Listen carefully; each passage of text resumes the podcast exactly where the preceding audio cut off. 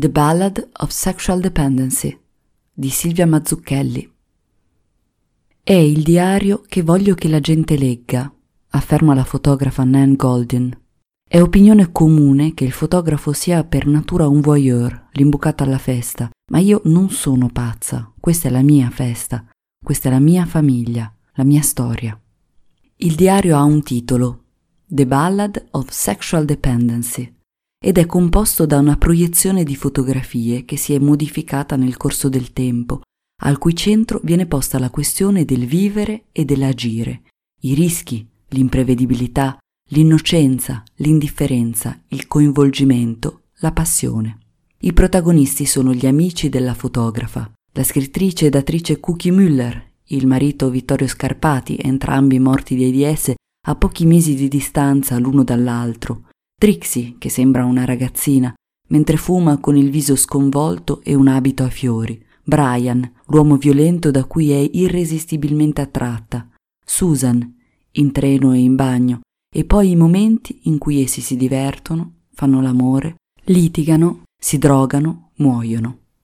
Ciò che la induce a scattare sono i sentimenti, amicizia, amore, attrazione fisica, che spostano il limite dell'immagine dentro il suo mondo e ridisegnano i confini di ciò che possiamo considerare un soggetto visivo credibile.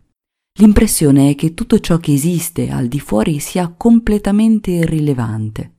Chi guarda le immagini comprende che non può esserci nessuna aspettativa se non il soggetto colto nella sua purezza di referente. Cookie è Cookie, con il suo abito da sposa e gli occhi perennemente truccati di nero, è il suo essere indecifrabile, sofferente, innamorata.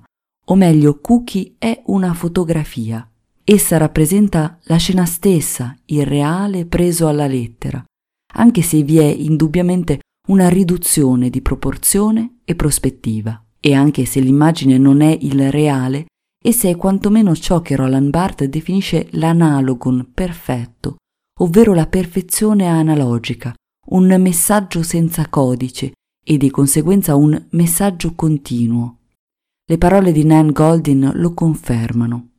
La fotocamera è parte della mia vita quotidiana come parlare, mangiare o il sesso. Vita e fotografia coincidono anche nella scelta di usare il colore. Nulla è statico e tutto è inafferrabile. La slideshow con la colonna sonora ne è la perfetta sintesi. Non è propriamente fotografia e non è nemmeno cinema, ma evoca entrambe le esperienze. Inoltre, la musica disloca il senso nell'immediata referenza della suggestione fonica. La melodia, l'intensità, la durata, la quantità, le pause dettano il ritmo della ballad e ne caratterizzano lo stile con cui la fotografa vuole conseguire un effetto di realtà, come avviene con le immagini di situazioni che consideriamo traumatiche. Poiché il trauma dipende dalla certezza che la scena abbia veramente avuto luogo o per dirla nuovamente con le parole di Roland Barthes, più il trauma è diretto, più la connotazione è difficile, nessuna categorizzazione verbale può aver presa sul processo istituzionale della significazione. Ed è vero, è difficile dire di più delle sue immagini di quel che vediamo in esse. Per questo ci si chiede che cos'è la dipendenza sessuale di cui parla l'artista. La voglia o no non sfugge alla sua sorte. La schiavitù sessuale è la più forte. Recita con un senso di ineluttabilità l'omonima ballata inclusa nell'opera da tre soldi di Bertolt Brecht, alle cui parole si è ispirata la fotografa. Cosa resta, oltre il suo autoritratto dal volto rigonfio, dopo essere stata violentemente percossa dal suo amante, o al di là della fotografia di un corpo con un livido a forma di cuore, impresso sulla coscia? Resta la dipendenza da ciò che sembra essere perennemente vivo nella sua imperfezione. Tutte le immagini sono momenti di questa consapevolezza. Non c'è alcuno sfasamento tra la forma e la realtà. Le fotografie e il loro fluire contengono ciò che è inevitabile da riconoscere nella sua effettività, ciò che è empiricamente certo e legato alla libertà che alle immagini dinanzi ai nostri occhi attribuisce attrazione o repulsione. La ballad è tutto questo, il ritmo di una feroce intimità che resiste nella sua consistenza dinanzi agli occhi di tutti, completamente esposta, al di là del tempo che scorre e consuma le cose.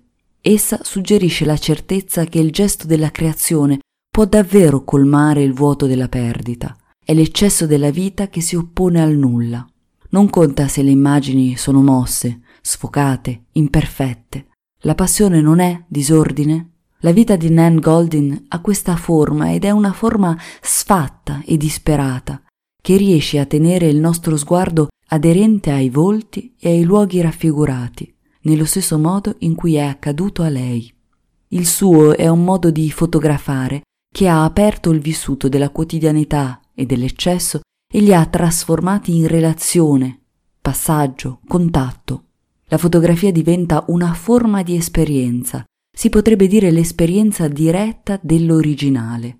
Anche noi siamo dentro l'immagine. Guardiamo il mare a Coney Island, siamo seduti sulle panchine in Tompkins Square Park, ammiriamo dall'alto i tetti di Bowery. E poi siamo a Boston, Merida, Londra, Monaco, Berlino, travolti in una ballata, un flusso ininterrotto di fotografie, la storia di una vita, quella di Nan Golden.